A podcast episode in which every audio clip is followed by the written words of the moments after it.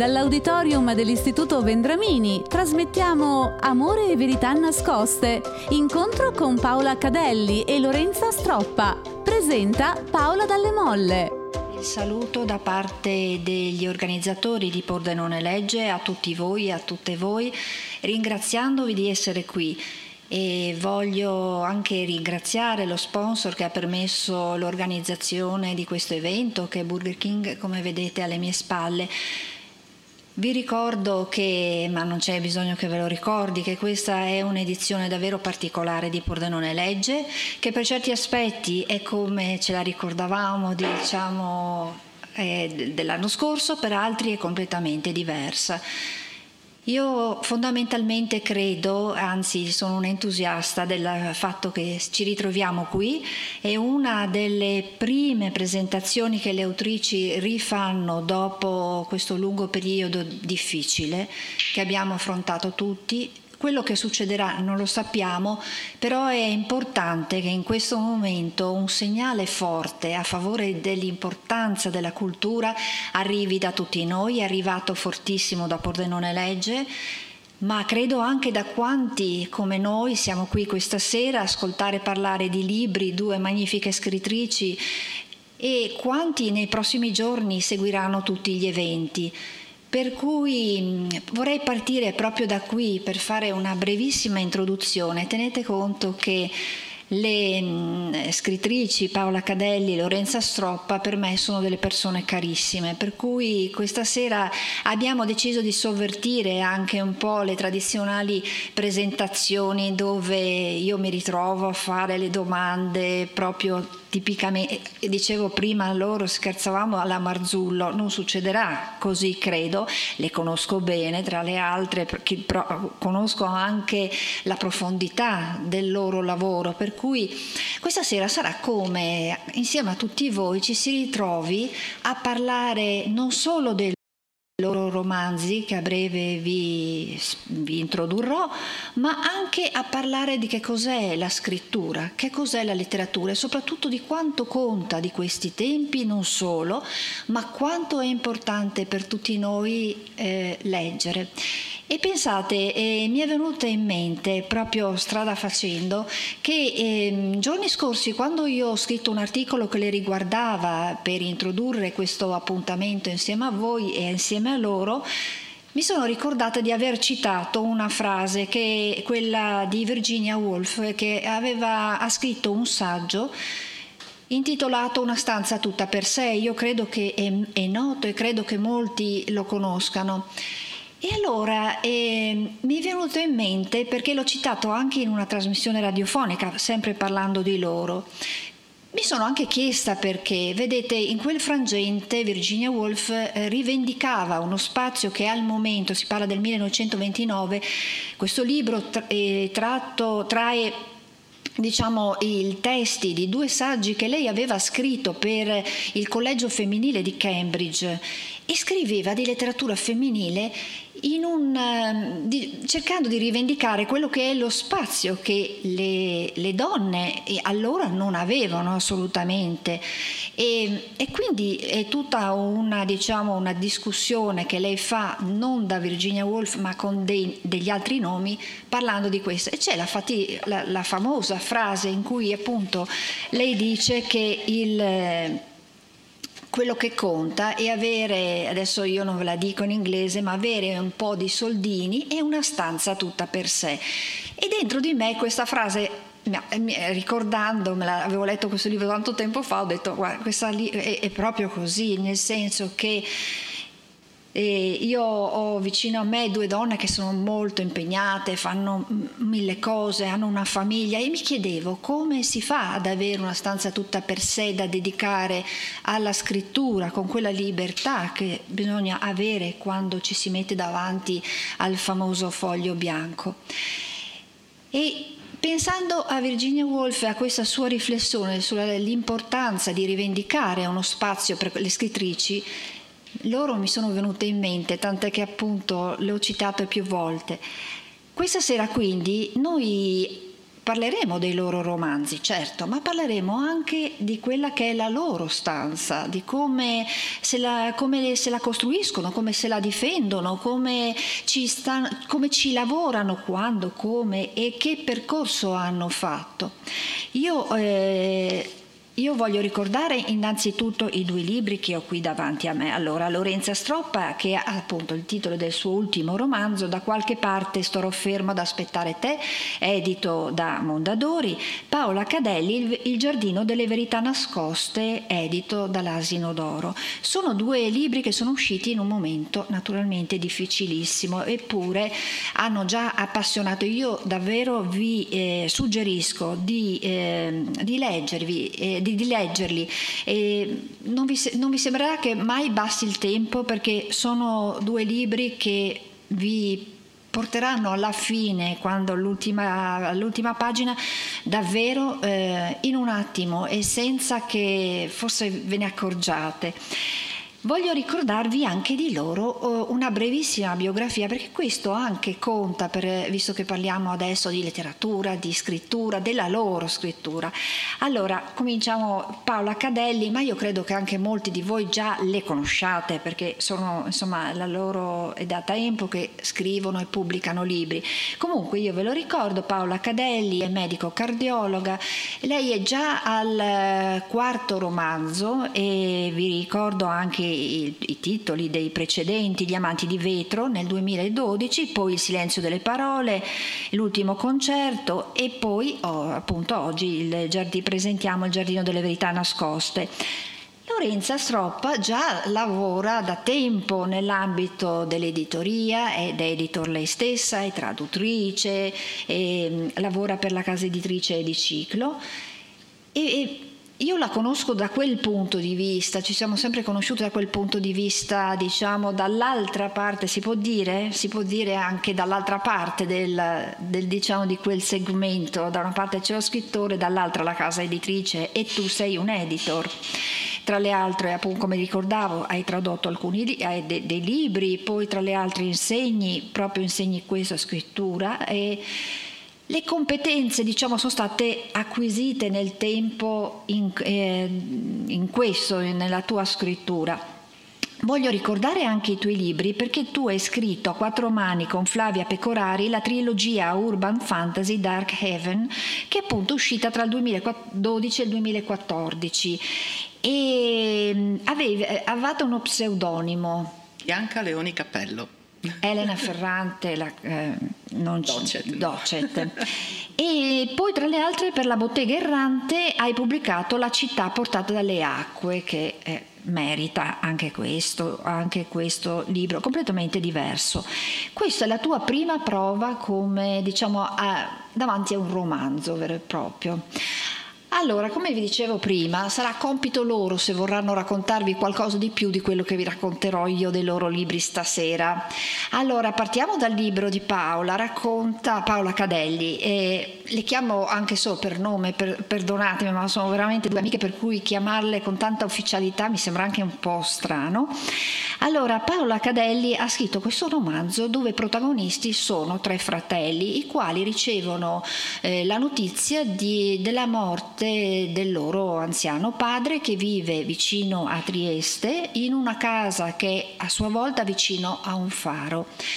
Lui era un libraio e un esule estriano e queste tre persone che diciamo prendono la, la strada per andare a dare l'ultimo saluto al, al loro padre quando arriveranno in quella che è la casa dove loro sono cresciuti, la casa dell'infanzia, che eh, diventerà attenzione anch'essa protagonista, quasi una sorta di protagonista di questo romanzo, incontreranno eh, Nora che è una figura molto particolare.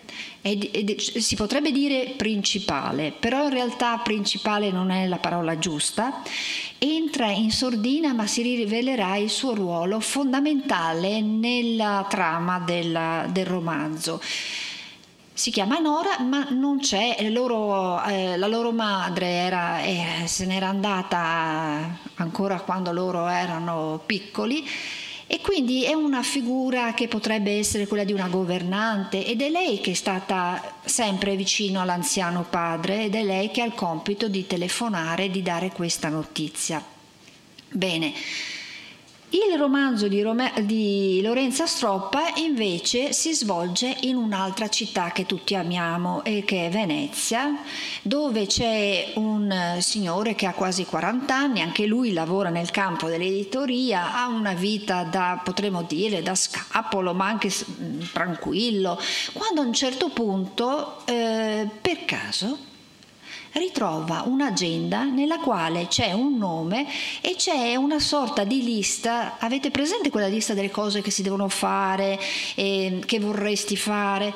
E lui rimane come colpito da questa, diciamo, da questa agenda e invece di restituirla come forse avrebbe dovuto alla proprietaria, decide di tenerla e di andare a cercare la proprietaria di questa agenda. Da lì comincerà Tutta la trama, diciamo, la, la, storia, e non vi voglio dire tantissimo, incontrerà, eh, la, incontrerà la protagonista e scoprirà che dipinge, che è, una, è un bellissimo personaggio tra le altre, che ha dei lati non tutti chiari ancora, nonostante tra loro cresca una sorta di amicizia. Però questa, c'è di mezzo un colore che, pur essendo lei una pittrice, non adopera, che è il rosso. Dopodiché non vi dico altro. Giusto? Entrambi i libri, ecco, quello che non faremo stasera è quello di dire cosa fa una, cosa fa l'altra e trovare punti proprio in comune o diversi. No, io credo che questa sera eh, riusciremo a fare tra di noi una conversazione dove io vorrei davvero che tutti quanti, attraverso la loro voce, proprio perché le, proprio perché le conosco, vorrei che portaste a casa quello che capita a me quando sto con loro. E loro magari raccontano, magari anche trovandoci solo noi così, raccontano della loro esperienza e credetemi, porto sempre a casa qualcosa qualcosa di utile da tenermi nella mia, diciamo, nella stanza tutta per me, loro. E quindi vorrei che succedesse anche a voi.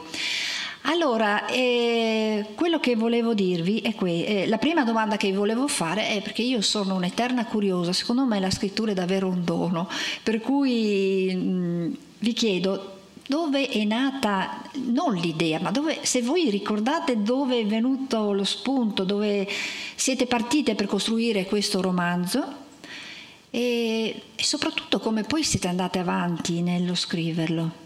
Se, Ah, c'è un primo imbarazzo, ma dopo vedrete che no, no, eh, sarà tutto un parlarsi insieme, vicine. Ma... Si sente? Sì, sì, ok. Beh, intanto grazie di essere qui anche in questo periodo così difficile e grazie a Paolo della bella presentazione, grazie a Podrone Legge per l'invito. Beh, come dico sempre, è sempre molto difficile andare a ritroso e scoprire quello che è stato l'inizio della del romanzo, quello che, portato, quello che mi ha portato a scrivere una storia, perché molto spesso una storia nasce da tanti piccoli frammenti di idee e di sensazioni che, che si mettono insieme. E paradossalmente, mentre i precedenti romanzi sono partiti sempre da un personaggio centrale attorno a cui eh, sviluppavo poi le, sviluppavo la trama, questo romanzo invece è nato da un luogo il luogo di cui parlo, e che, è il, che, è, che, è uno dei principali protagonisti della storia, è proprio questa casa vicino a un faro. Eh, io ho visto questa casa, cioè una casa simile a questa, durante un viaggio all'estero e mi sono innamorata di questo posto. C'era questa casa vicino al faro, c'era il mare, c'era il sole che tramontava. Allora non avevo in mente nessuna trama, nessun personaggio, Avevo in mente solo questo luogo e ho detto qualunque cosa scriverò, scriverò qualcosa ambientato in questa casa. E allora anch'io ho iniziato con la fantasia a girare all'interno di questa casa, a pensare dove la potevo collocare, a pensare chi ci poteva vivere dentro, cosa succedeva in questa casa.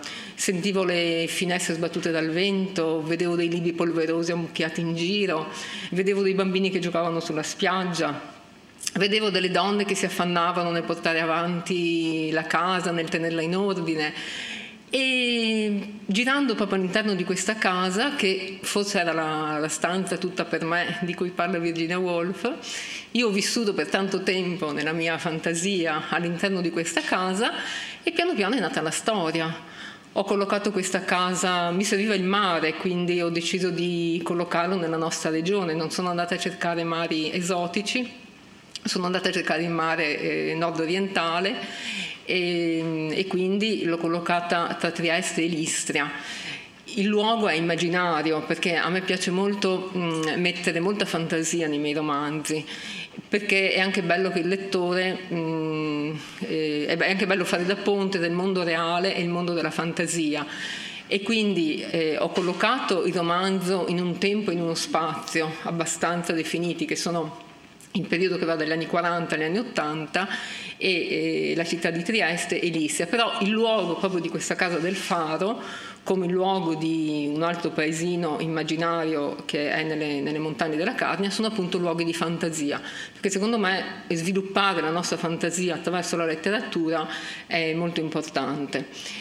E, mm, e, quindi avendo collocato questa casa tra Trieste e Listria ho iniziato ad approfondire anche la storia di queste di questi luoghi. Trieste mi piaceva molto, oltre che come città, anche perché si adattava bene alla storia che volevo raccontare, perché è una città cosmopolita, una città che è sempre stata molto eh, accogliente anche nei confronti del, delle, delle minoranze, degli stranieri che vivono lì. È una città paesaggisticamente molto interessante. Però ho parlato di lei con molto rispetto perché io non sono di Trieste, non, non, ci sono vissuta, so che i triestini sono molto legati alla loro città e non volevo invadere campi che non sono miei.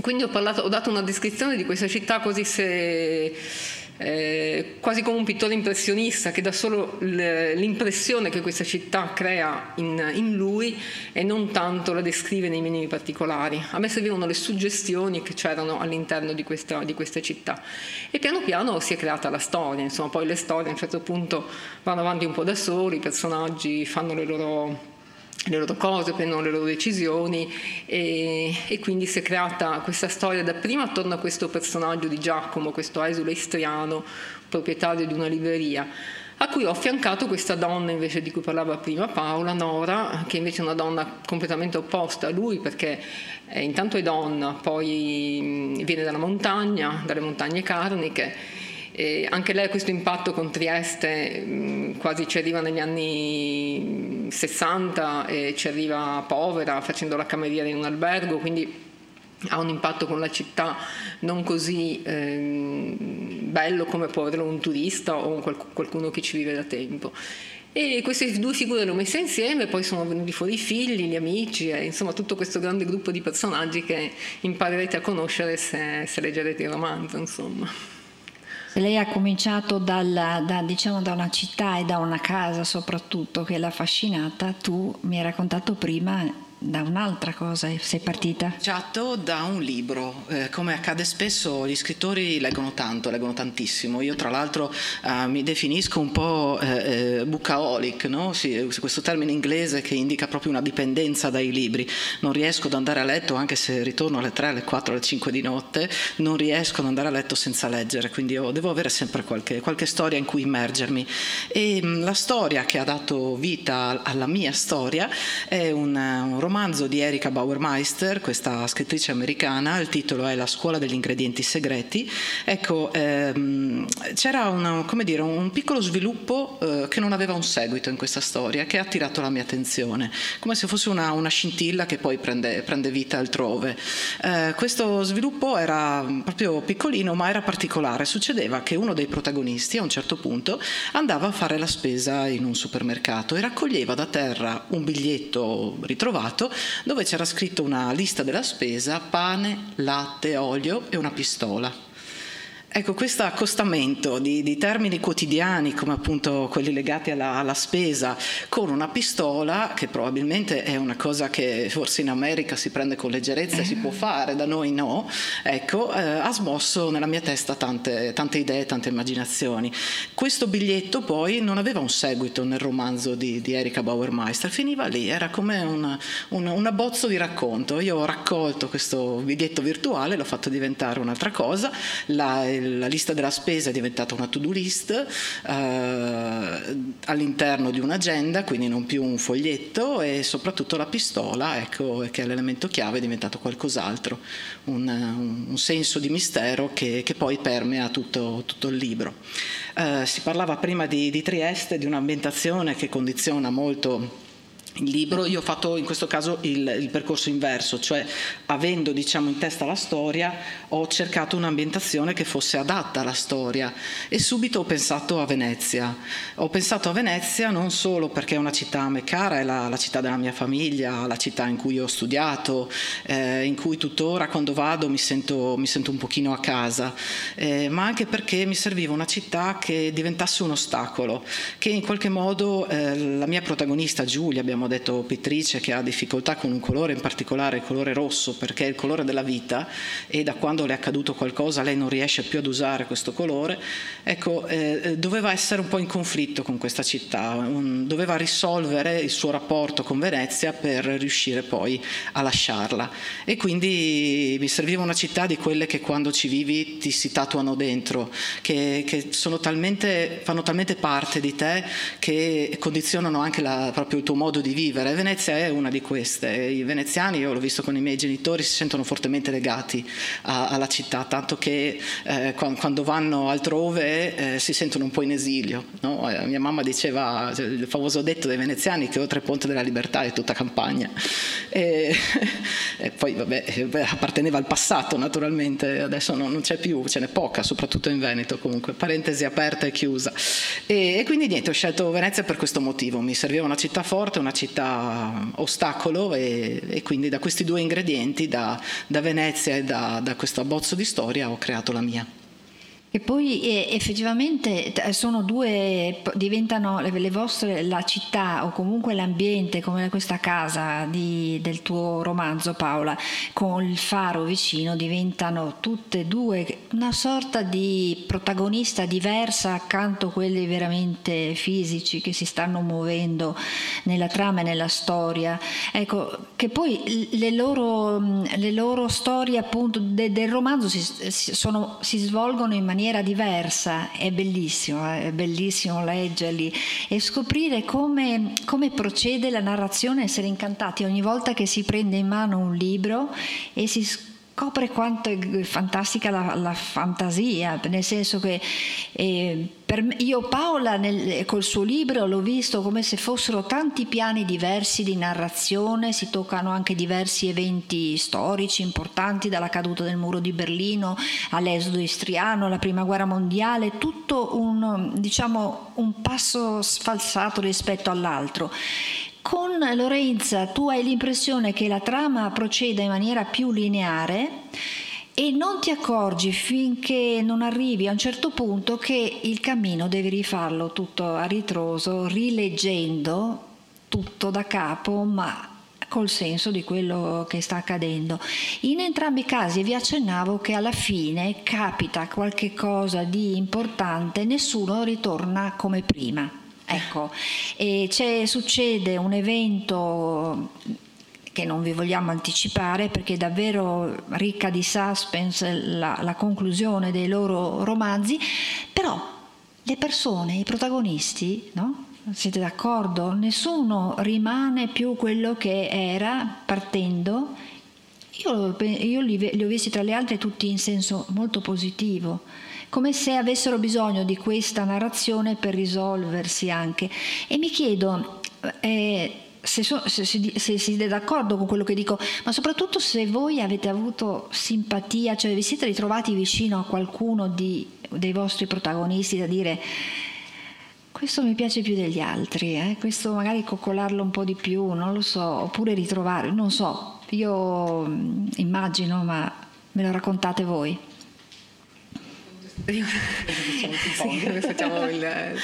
Beh sì, eh, succede spessissimo di... Paola, tieni vicino il, eh, microfono così, così? ti sentiamo bene. Ecco, sì, succede spessissimo di innamorarsi dei propri personaggi e anche a volte di, di, di, di non dico di odiarli, ma di essere in, in, antitesi con loro perché a volte fanno cose che secondo me non dovrebbero fare, però eh, è la trama stessa del racconto che porta a a fare, che porta loro a compiere determinate azioni.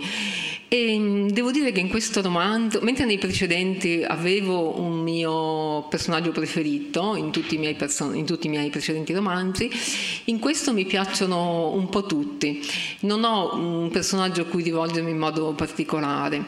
Mi piacciono perché mh, mm, sono personaggi molto veri, molto autentici. Eh, credo appunto, io cerco sempre di migliorarmi quando scrivo un romanzo, di non rimanere eh, fossilizzato su quello che ho scritto e di migliorarmi anche in base al, ai suggerimenti e alle critiche dei miei lettori che sono sempre i giudici più, più importanti perché eh, i libri appartengono sempre a, a, chi li legge più che a chi li scrive. E mh, in questo ho voluto creare proprio dei personaggi veri e dei personaggi in cui anche eh, il lettore a volte, eh, in cui anche il lettore si può identificare e mh, con loro ho fatto un cammino ehm, che in effetti neanche io sapevo dove mi avrebbe portato. E tant'è che alla fine c'è un personaggio che si ribella al, allo scrittore e prende un'iniziativa sua e, e cambia il finale del romanzo.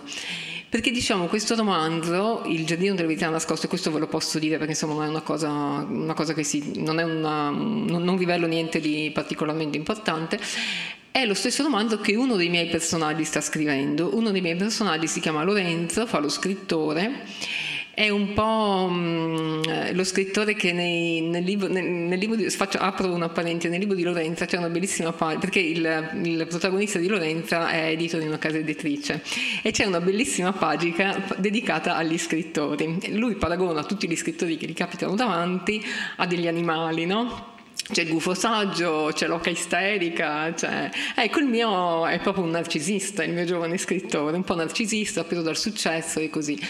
E lui stesso decide di scrivere questo, questo romanzo e, mm, e, da lui una certa impostazione. Alla fine ci sarà una ribellione del personaggio verso lo scrittore. So che detto così può sembrare un po' complicato, ma quando leggerete capirete tutto il meccanismo. E in realtà eh, io mi sono un po' nascosta dietro Lorenzo, è un po' il mio alter ego, e il personaggio stesso che si ribella alla fine si ribella a Lorenzo, ma si ribella anche a me perché io l'avevo incasellato in un una determinata tipologia d'uomo, un, un, uomo fallito, un uomo da cui non ci si poteva aspettare più di tanto. Era forse il personaggio minore tra i miei personaggi. E poi alla fine ha questo eh, colpo di vita, di umanità, per cui veramente eh, stravolge un po' tutto. E questo mi è piaciuto molto perché mh, sono stata contenta quando ho messo la parola fine e ho detto che bello, ho lasciato i miei personaggi liberi di fare quello che volevano. Perché a me piace molto che al centro della narrazione, al centro del libro, non ci sia lo scrittore, ma ci sia proprio la storia e i personaggi. Tant'è che io dico sempre che i libri dovrebbero essere anonimi e tutti con la stessa copertina, in modo che nessuno scopra, nessuno venga incuriosito da chi li scrive, ma vengano incuriositi soltanto dalla storia e dalla trama.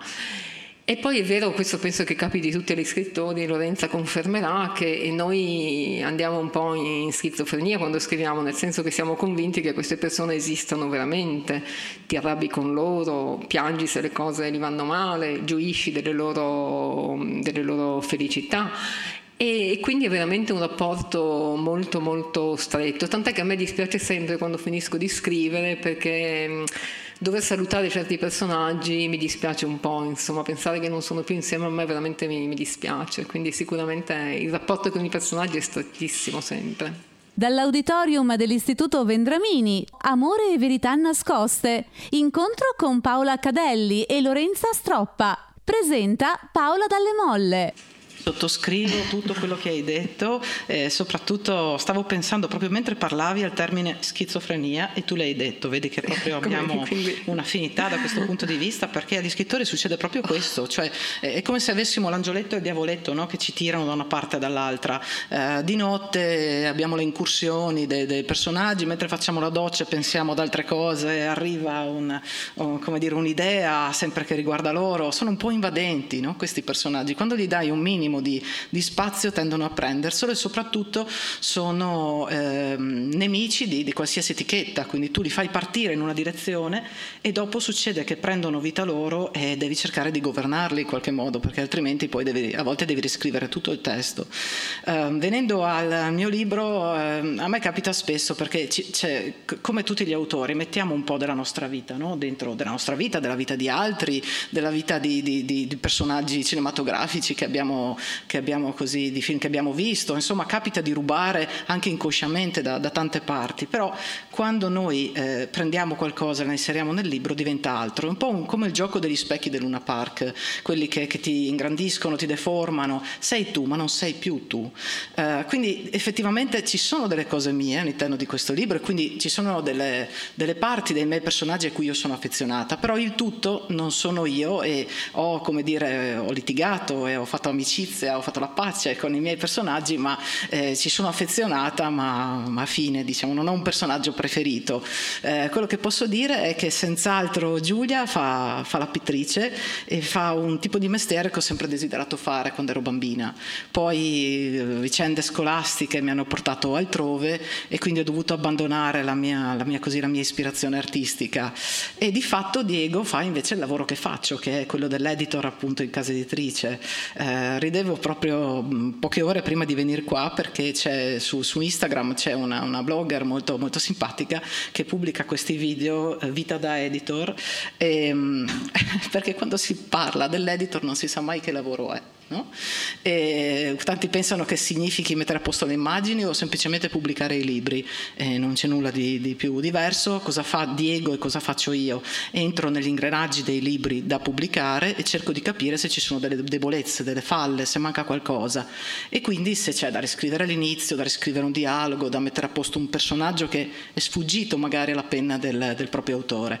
Quindi ecco, mi, mi faceva anche simpatia questa, questo rimando che abbiamo tra di noi, cioè tu hai all'interno del tuo libro uno scrittore, quindi una, una sorta di piccolo alter ego o comunque di riflesso diciamo di te e, e, io dentro appunto ho un editor che in qualche modo è un riflesso pure di me, quindi vedi che, che poi i rimpalli ci sono. Sì, e poi io però vorrei, scusa, punto, Paolo, sì, io vorrei sì. anche spezzare una lancia a favore degli editor, perché c'è, stato, c'è qualche scrittore, anche magari molto famoso, così, che dice che gli editor uh, pensano Spazio, solo eh, a cioè. creare libri commerciali, a vendere e così. Invece l'editor, per me, almeno per l'esperienza che ho avuto io anche in casa editrice, è la persona intanto che ti tiene coi piedi per terra, perché tu quando scrivi un libro sei convinto di aver scritto un capolavoro, c'è poco da fare, gli scrittori sono tutti un po' narcisisti.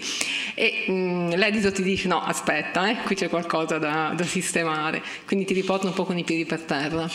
E poi dico, fai il lavoro che fanno un po', mh, mm, eh, non so, pensate per esempio se uno stilista come eh, Valentino, Armani, così facesse un vestito bellissimo, ma per, prima di mandarlo in passerella lo manda tutto stropicciato, senza gli accessori giusti, senza la modella giusta, cioè non farebbero, è un bel vestito, sicuramente lui l'ha fatto bellissimo, però deve essere presentato in un certo modo, secondo me l'editor eh, stira il vestito, insomma, non per sminuire questo, no, cioè no, nel no. senso che è un lavoro molto molto fondamentale sì. e io mi diverto sempre tantissimo con gli editor perché mh, mm, eh, almeno per l'esperienza che ho avuto nella mia casa editrice, eh, loro eh, partecipano della vita dei tuoi personaggi. Noi ci scambiavamo mail, telefonate, eh, per dire no, ma guarda, li hai messo, ma anche su banalità mi ricordo nel mio precedente romanzo avevo un personaggio che era un medico molto alternativo che girava col tatuaggio, la, i capelli lunghi così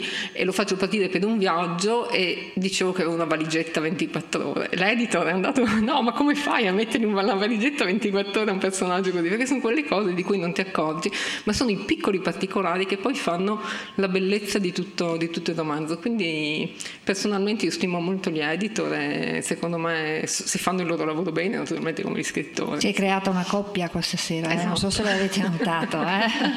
veramente un applauso. Tutto, tutto vero, eh?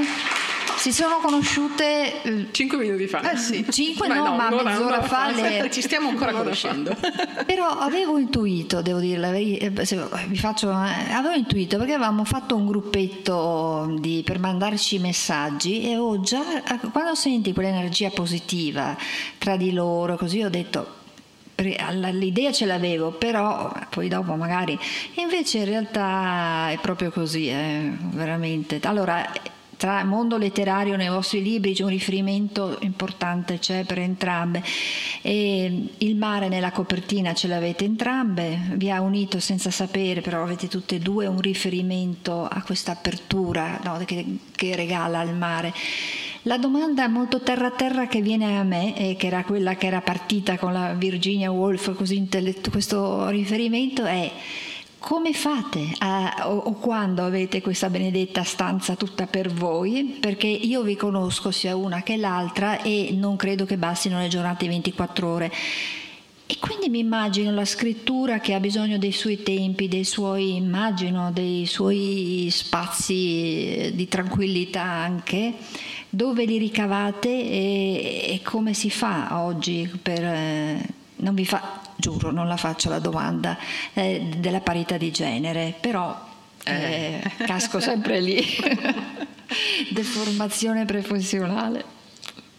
Io cominci te? Sì, comincia tu. Dai, insieme. Allora, eh, con la famiglia il lavoro è difficile, intanto. La premessa è che è difficile, eh, ci devi credere tanto e devi volerlo tanto, un po' come tutte le, le grandi passioni eh, che poi però diventano anche un lavoro perché è un impegno, eh, devi riuscire a ritagliarti il tempo, è come quando io ogni tanto sento delle persone che mi dicono ah eh, io non riesco a leggere perché non ho tempo se vuoi leggere il tempo lo trovi, mm, per qualsiasi passione è un po' così, no? Ovvio che è un po' un tempo ritagliato all'interno di, di, appunto, di, dell'essere mamma, dell'essere moglie, dell'essere dipendente in casa editrice, quindi mi capita di scrivere di sera, mi capita di scrivere durante i festivi, mi capita, tra l'altro eh, io ho un problema anche che non ho un posto dove rinchiudermi e isolarmi, no? quindi c'è anche proprio un, un problema di inquinamento da, da rumore, ecco, che non, è, che non è semplice però se, se, ci credi alla fine mi è capitato di, di, scrivere in condizioni pazzesche in cui avevo anche 5-6 bambini che mi correvano per casa schiamazzando e io ero lì ferma, concentrata, cercavo almeno di concentrarmi e ci riuscivo, insomma penso che eh, alla fine poi quando, quando, entri nella tua storia, eh, eh, magari è difficile rompere il ghiaccio, no? però poi quando inizi non ce n'è per nessuno, a me è capitato che mi chiamassero e non sentivo neanche il mio nome proprio perché sei talmente dentro. Questo mi succede sia quando scrivo che quando leggo, insomma, quando sono particolarmente presa da una cosa poi eh, la, la, porto avanti e, e ci tengo. Eh, in questo caso ecco, è stato relativamente facile perché è un libro che ha un, un suo ritmo particolare, che segue anche una, una, la to-do list, quindi insomma è, è più semplice tenere la, il timone dritto. No? In altri casi, mi immagino per esempio, eh, tu probabilmente Paola avrai avuto più difficoltà perché il tuo libro ha più eh, andate e ritorno, ritorno contorni, curve, è un po' difficile eh, seguire tutti, no? quindi nella scrittura eh, ogni volta rientrarci dentro, concentrarsi, non deve essere stato facile, immagino. Ah, questa, è un'osservazione, questa è un'osservazione che solo un editor esperto riesce a fare della verità, in effetti, quindi grazie. E tornando al discorso che faceva Paola della parità di genere, ieri ho sentito un giornalista che riferiva un aneddoto e ha detto che lui quando intervista scrittrici donne che hanno anche altri lavori, che hanno famiglia, così, chiede sempre loro ma come fate? Dove trovate il tempo? E una scrittrice svedese eh, gli ha risposto un giorno, eh, lei non mi farebbe questa domanda se io fossi un uomo. Esatto. Eh, quindi un uomo può avere anche sei figli, ma nessuno gli va a chiedere dove trova il tempo per scrivere. e questo è, eh, so che tutte le donne presenti saranno d'accordo con me. E, ehm, comunque no, in effetti come diceva Lorenza, quando una cosa ti piace il tempo lo trovi. Per me non è, non è, una fatica scrivere come non è assolutamente una fatica leggere. Sono due attività che mi piacciono tantissimo, che mi, danno, che mi hanno riempito la vita, anche se era già piena, ma me l'hanno, eh, me l'hanno allargata, me l'hanno resa ancora più, più bella. E devo dire anche io scrivo molto di notte e scrivo durante i giorni festivi, così il mio, il mio tempo libero lo passo molto spesso nella scrittura. Però devo dire la verità che mh, il tempo che proprio dedico alla scrittura materiale alla fine è poco perché sono gli ultimi sei mesi, anche se io ci metto tre anni, due o tre anni per scrivere un romanzo, perché in realtà prima faccio tutto un lavoro di ricerca di ricerca dei, in questo caso anche ho dovuto fare molte ricerche storiche appunto, ma anche di ricerca di pensieri, eh, cerco appunto di vivere un po' con i miei personaggi, mi prendo degli appunti, mi viene in mente una frase che ci può andare dentro, la metto dentro, eh, se sono in giro ho qualche ispirazione, eh, cioè raccolgo proprio tutti questi, questi materiali, questo lavoro di raccolta può durare anche un anno e penso magari mentre cammino, mentre faccio altre cose, mentre sì, cioè, per fortuna si può pensare anche mentre sei lì che spignati, che cucini, la mente libera, puoi continuare a pensare e io penso in effetti ai miei personaggi, infatti ogni tanto a casa non rispondo quando mi chiamano e ah, si sta pensando, dicono ok. Ci sono i familiari che chiediamo come funziona. ecco, quindi queste cose sì, però in effetti io penso che il tempo si trova sempre quando una cosa ti piace, quindi cioè io lo ritengo un privilegio quello di riuscire a scrivere, non è assolutamente una fatica, non è assolutamente un dovere, ritengo di essere molto fortunata fortunata da questo punto di vista. Anche fortunata del fatto che non sia il mio lavoro principale, perché se magari fosse il mio lavoro principale eh, sarei stressata dalle vendite, dagli editor, da tutto. Insomma, invece posso, mi stresso lo stesso un po', però almeno rimane sempre una grande passione, no? quindi è sempre una grande passione, è una cosa che mi, che mi riempie la vita, insomma. Penso che tutti dovrebbero avere una passione che riempie loro la vita. Ecco, quello che anche ho ritrovato nei vostri libri in modo diverso è comunque un legame fortissimo, come, avete, come avete, anche raccontato al pubblico, del, rispetto ai libri e alla lettura. E sono, insomma, sono in, in, un modo o nell'altro sono molto molto presenti. Ne parlavamo prima di venire qui perché facevamo, vero Lorenza, che facevamo una riflessione proprio, siamo al Festival dei Libri degli Autori in un'epoca nella quale ci aspettiamo quasi una rivoluzione di quello che sarà, cosa sarà questo mondo che verrà dopo questa eh, pandemia, l'epidemia, queste difficoltà anche incontrarsi, gli incontri, vendere libri, come va? Quindi io, la domanda che voi cosa pensate di quello che l'importanza dei libri, del, del futuro anche, come lo vedete, anche perché avete la eh, tutte e due un background ormai nel, in questo campo da poterne dare anche una testimonianza significativa. Ma comincio magari io sì, dal sì, punto sì. di vista anche così professionale. Eh, quando sono cominciati, si è iniziato a parlare di ebook, eh, tutti hanno pensato che gli ebook avrebbero sostituito di fatto i libri cartacei e così non è successo. Eh, poi adesso sono arrivati anche gli audiolibro e, e, neanche questi scalzano comunque il potere dei libri. Eh, non lo scalzano neanche, secondo me, rispetto a tutta questa nuova informazione che, a cui noi attingiamo tramite internet, eh, tramite i social social, questo mordi e fuggi, perché il libro, eh, ne parlavamo appunto prima al bar, eh, ti regala un tipo di esperienza diversa, più immersiva, più consapevole, le storie hanno un passo più lento e ti impongono un silenzio e anche un isolamento mentre leggi molto diverso rispetto a tutti gli altri tipi di, eh, così, di, di storie, di informazioni che noi prendiamo, che ne so, da una serie tv, eh, quanto spesso si vede adesso uno che guarda una serie intanto magari risponde a un messaggio, perché non, non serve la stessa concentrazione che invece serve in un libro. Questo può essere effettivamente un deterrente, ma può anche essere invece una grande eh, differenza, perché i libri ti spalancano proprio delle, delle, finestre, ti fanno entrare in un'altra dimensione e in qualche modo ti incantano a volte. Quindi secondo me questo potere di incantamento eh, non, non, sparirà, non potrà sparire. Di fatto sono ormai un, un, sacco di secoli che andiamo avanti, che la carta funziona, eh, poi ci sono naturalmente tutti i feticisti del, dell'oggetto libro no? di carta, eh, l'hanno usare un libro è, è di per sé meraviglioso. Ecco, un libro nuovo poi, eh, davvero, semplicemente toccarlo, eh, per me anche dal punto di vista professionale inizio a capire che grammatura la carta, insomma faccio tutta una serie di considerazioni che vi risparmio adesso, ma che me lo fanno amare ancora di più. Quindi io penso che i libri manterranno la loro importanza centrale e eh, anche in tanti mi chiedono, io insegno diversi corsi di scrittura creativa, in tanti mi dicono ah mio figlio non legge più. Secondo me ci sono momenti anche diversi dell'approccio alla lettura, momenti in cui magari la lettura sparisce per un po' e poi c'è un riavvicinamento. Quindi per esempio mio figlio adesso a 16 anni non legge, legge solo i manga, però va bene che legga intanto, anche se sono manga va bene lo stesso. E io spero che prima o poi ritorni alla lettura. Una volta leggeva, adesso non legge più. Spero che ritorni. L'importante è di non soffocarli e non imporgli nessun tipo di libro, perché altrimenti più noi cerchiamo di obbligarli, più questi si allontanano. Purtroppo è così. Sì, sono pienamente d'accordo, la lettura non è qualcosa che puoi imporre, è qualcosa che deve venire spontaneamente. Beh, che per me i libri siano importanti lo dimostra anche uno dei personaggi principali del mio libro che è proprio un libraio. E parlando a proposito dei figli, lui, anche lui non è un libraio che impone dei libri ai suoi figli, perché solo uno dei tre figli alla fine avrà questa passione. Per lui cosa fa? Quando i bambini erano piccoli, lui metteva i libri mh, adatti a loro, li metteva nello scaffale scaffale più basso di questa libreria che c'era a casa del Fado, in modo che se volevano potevano prenderli, cioè lasciare così ogni tanto delle tracce, in modo che se uno è, è portato così, è incuriosito, lo può, lo può prendere. E io spero sì anch'io che il libro cartaceo non, non scompaia mai perché è, è un patrimonio della nostra, della nostra cultura. E d'altronde abbiamo ancora i manoscritti di Monaci e Amanuensi, sono rimasti, arrivano fino a noi, e tutti i supporti elettronici col progredire della della, della, tecnica non saranno più leggibili, le, le musicassette non si possono più ascoltare, i DVD neanche perché sono spariti anche i supporti che ce li fanno guardare. E invece le carte degli scrittori medievali, ottocenteschi, quelle rimangono sempre e li possiamo ancora leggere e, e guardare.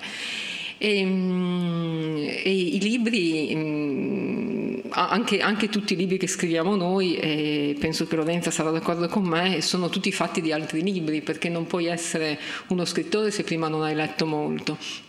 Tant'è che tre, tre, libri sono proprio accanto alla casa, sono protagonisti principali della, della, del, del, mio romanzo e, questi tre ragazzi si salveranno dai loro drammi personali eh, anche grazie, grazie, a dei libri che eh, questo padre lascerà loro in eredità. Penso che tutti noi abbiamo un libro, magari degli autori o dei libri che ci hanno colpito in modo particolare. A me sembra di avere sempre letto nella mia vita, cioè non ricordo un periodo, come non, mi sembra di non essere mai vissuta senza i miei figli, di averli sempre avuti, mi sembra di avere sempre avuto un libro da leggere.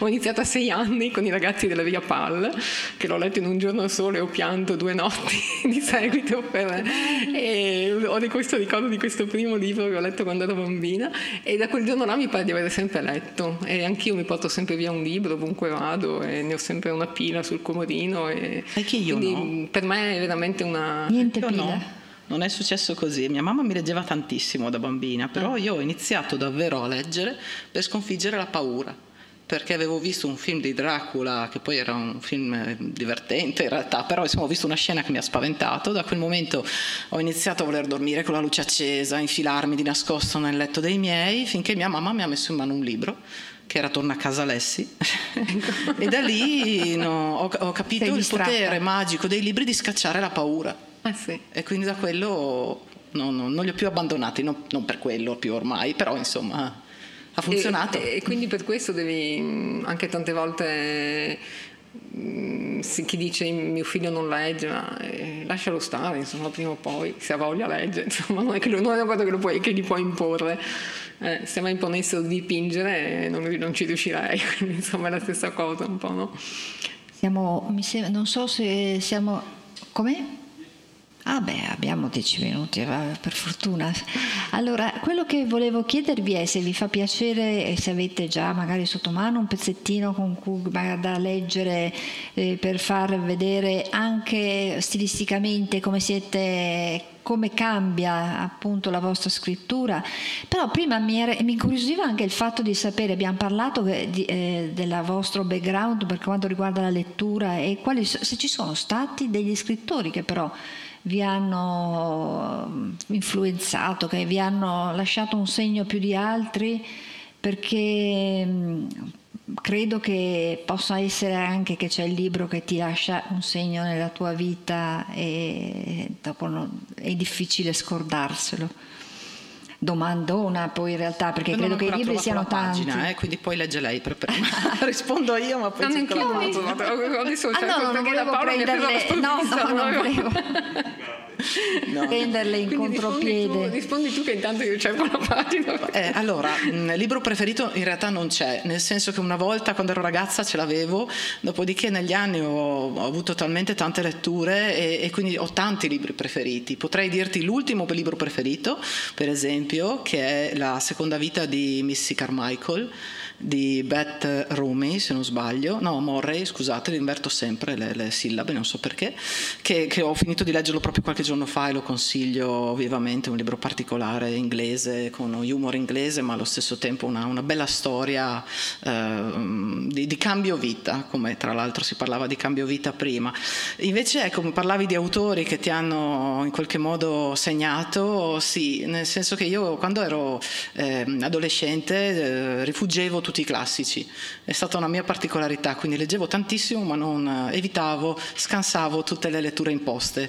E, e quindi il mio, il mio, autore preferito era Stephen King, che allora, non come adesso, non faceva parte delle antologie, era considerato uno scrittore di serie B. E io invece eh, ho letto tutti i suoi libri, l'ho, l'ho un pochino idolatrato nel periodo in cui si può farlo, insomma l'adolescenza è il periodo dei grandi miti, no? e, mm, e, non lo rinnego assolutamente, nel senso che per me comunque è un grande, un grande maestro, lo è stato, ha un modo di entrare nella, nella testa dei suoi personaggi, nella quotidianità, di, proprio di, di restituire la, la realtà eh, molto, molto intenso, molto forte. Quindi mm, sì è lui senz'altro. Senz'altro ecco, quello che mi ha lasciato è eh, la, il desiderio sempre di non, non scrivere storie eh, piane, cioè cerco sempre di avere una storia che abbia un po' di mistero, un po' di eh, verità che vengono svelate in modo incalzante, che, che, che vengono nascoste e poi raccontate. Ecco, questo è un po' il gusto del, eh, così, della suspense che mi ha lasciato. Paola, però adesso mi viene in mente anche prima, adesso vediamo se abbiamo il tempo poi per leggere, per cui eh, non lo so, adesso mi faranno un cenno, però mi viene in mente che nessuno dei vostri personaggi rimane, come dicevo, alla fine nessuno rimane uguale, tutti mol- cambiano completamente o comunque modificano, no? Dave e mm, credo che la lettura sia anche questo, no? cioè magari a volte leggiamo dei libri che ci, ci, ci cambiano. Vero? Ah beh sì, sicuramente, sicuramente. Io mh, mm, il, il, criterio principale che scelgo sì, quando scelgo un libro è mh, mm, di leggere un libro che sia scritto molto bene. Ecco, forse mh, diversamente da, da, Lorenza, magari non sono molto interessata alla trama, ma sono interessata al modo in cui, vengono, in cui, in cui si scrive. E se un libro ha una trama molto intricata, molto accattivante, ma non è scritto bene, io dopo un po' non riesco più a leggerlo, non riesco più ad andare avanti. E mi piacciono molto quei libri che ti fanno venire voglia di, di rileggerli e ogni volta che li rileggi scopri qualcosa in più. Eh, da questo punto di vista per me Javier Marias è uno di questi autori perché ha uno stile molto, eh, molto particolare, non so neanche come definirlo, forse tu sai trovare un termine per definire lo stile perché è quasi nevrotico alle volte perché mh, ha tantissimi particolari. Eh, ti sembra che la frase sia finita invece ricomincia come un, un crescendo musicale insomma veramente molto, molto interessante. Ha delle trame un po' strane, un po' ardite alle volte, però io a distanza di tempo anche mi rileggo i suoi libri e scopro sempre qualcosa che non ho visto nella, nella lettura precedente. E, mm, quindi questo è il mio principale criterio, criterio di scelta, lo stile proprio narrativo. Ed è vero che leggendo si impara tantissimo, e per esempio ci sono, come dico spesso, l'ho detto anche in altre, in altre presentazioni, quello che ho sempre più difficoltà a scrivere sono i dialoghi. E per me uno scrittore che scrive dei dialoghi molto belli è veramente uno scrittore che, che, mi, cioè che riesce a costruire dei dialoghi che, che ti incantano è, diventa uno dei miei scrittori preferiti, perché trasportare il linguaggio scritto e il linguaggio parlato è molto difficile. E infatti nel mio primo romanzo c'è un sacco di descrizioni, ma pochi dialoghi, perché ancora non avevo la padronanza della, della, del, del, dello stile, insomma, della, della, lettura. Quindi direi che principalmente mi affido allo stile. E i generi io leggo un po' di tutto, sia classici che contemporanei. I contemporanei li leggo molto per oltre perché, perché, mi piacciono anche per capire quello che, eh, che, c'è adesso, cioè non è che posso mettermi a scrivere come scriveva Manzoni, insomma, quindi devo dire che alcuni libri scritti al, letti a scuola, letti da adulti, mi piacciono molto di più. Per esempio in questo periodo mi sto leggendo le Metamorfosi di Ovidio che fanno parte, che le leggo anche, le ho lette perché un, alcuni pezzi del, del romanzo si rifanno anche a questo a questo bellissimo libro e le trovo che siano affascinanti e trovo che sia uno scrittore estremamente moderno, insomma. È letto fuori dalla scuola, dalle interrogazioni di latino e dalle traduzioni, è molto molto affascinante, insomma. Datemi una, date una definizione del vostro finale del libro al pubblico di Pordenone Legge. Eh, è difficile perché... Vabbè, eh, lo diranno, mi odieranno, lo so. No, è che mi voglio... Oh, perché entrambi i finali... No, ma in generale, dai. Ah, mm. Allora a me piacciono i, diciamo, mi piace quando l'autore riesce eh, a coinvolgere il lettore a tal punto che il lettore riesce a immaginare eh, il futuro dei propri personaggi, riesce a immaginare eh, proprio le, le, vite come andranno avanti. Quindi ecco, su, nel mio finale io ho dato questa idea, ecco, senza dire altro, non posso dire altro, però insomma. Ma io lo segnerei un finale, mm, diciamo, a me piace costruire i miei romanzi come un cerchio e quindi eh, con, questo, con quel finale il cerchio si chiude. E si chiude bene anche, dai, perché insomma basta ridi tristi, perché è bello anche scrivere, nonostante sì, si possono scrivere libri profondi anche con un finale, insomma. Quindi direi che è un finale dove il cerchio si chiude. È detta così, non è che diciamo granché, però era la nostra scelta fin dall'inizio quella di non raccontarvi proprio più di quello che abbiamo fatto questa sera, la trama. Del, forse abbiamo ancora abbiamo. qualche minuto, no? Uh, se qualcuno, no. Se qualcuno oh, vuole fare due minuti l'uno, ce la facciamo. Ah, per leggere? Sì. Ah, beh, comincia tu perché io devo ancora okay. decidere cosa. No, mi piacerebbe che sentiste anche un po' il ritmo del, della loro scrittura.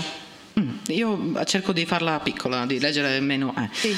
A Venezia il caldo e l'umidità rallentano tutto, anche la voglia di girare per questa città che agli occhi dei turisti stranieri appare come una terra aliena.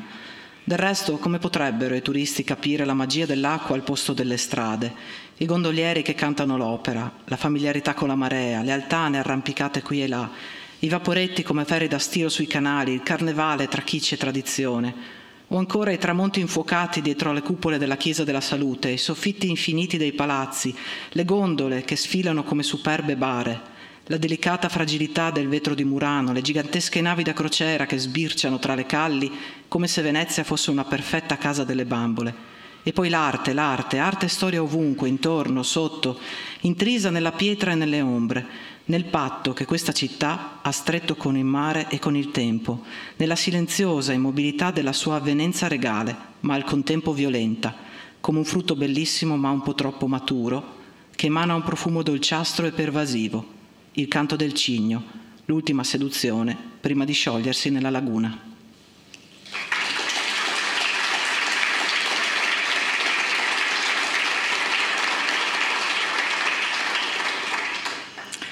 Bello, visto che Lorenza ha parlato di, di, Venezia, vi parlo di questa piccola libreria che c'è a Trieste nel, nel, mio libro nel 1954 e visto che abbiamo parlato di libri, parliamo di una libreria.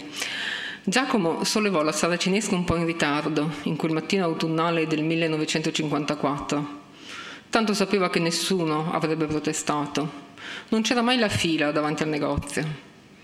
La libreria stava proprio di fronte alla bottega di Angelica e non si poteva immaginare niente di più diverso di quei due luoghi.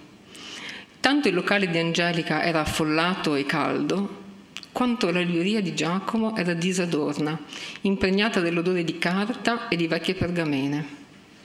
Nella vetrina appannata che dava sul vicolo erano in mostra da sempre gli stessi volumi, un compendio di storia dell'arte del Rinascimento italiano e un catalogo di fotografie di Venezia, in bianco e nero.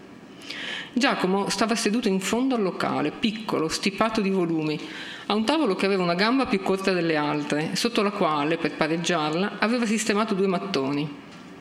Se entrava un cliente, cosa che succedeva di rado, lui alzava per un attimo lo sguardo dal catalogo che stava aggiornando, accennava un saluto e lo lasciava lì, in balia di quel mare di letteratura e storia che avrebbe disorientato anche il lettore più esperto.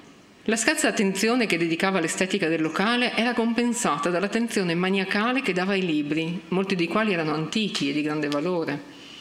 Ogni giorno li esaminava perché non patissero l'umidità o la polvere non si accumulasse sulle copertine. Quando ne vendeva una copia soffriva come se si fosse dovuto separare da un figlio. Di solito i libri preferiva prestarli per poche lire, ma se i clienti tardavano a consegnarli non ci dormiva la notte. Tuttavia, se entrava nella libreria qualcuno che gli dava l'idea di amare i libri quanto lui, allora diventava disponibile e cordiale. Si accorgeva di questi clienti a prima vista, dal fatto che salutavano appena, e si immergevano subito nella ricerca del volume, senza chiedere consigli o aiuti. Accarezzavano la copertina, annusavano con discrezione le pagine, leggevano con attenzione la quarta e la vita dell'autore.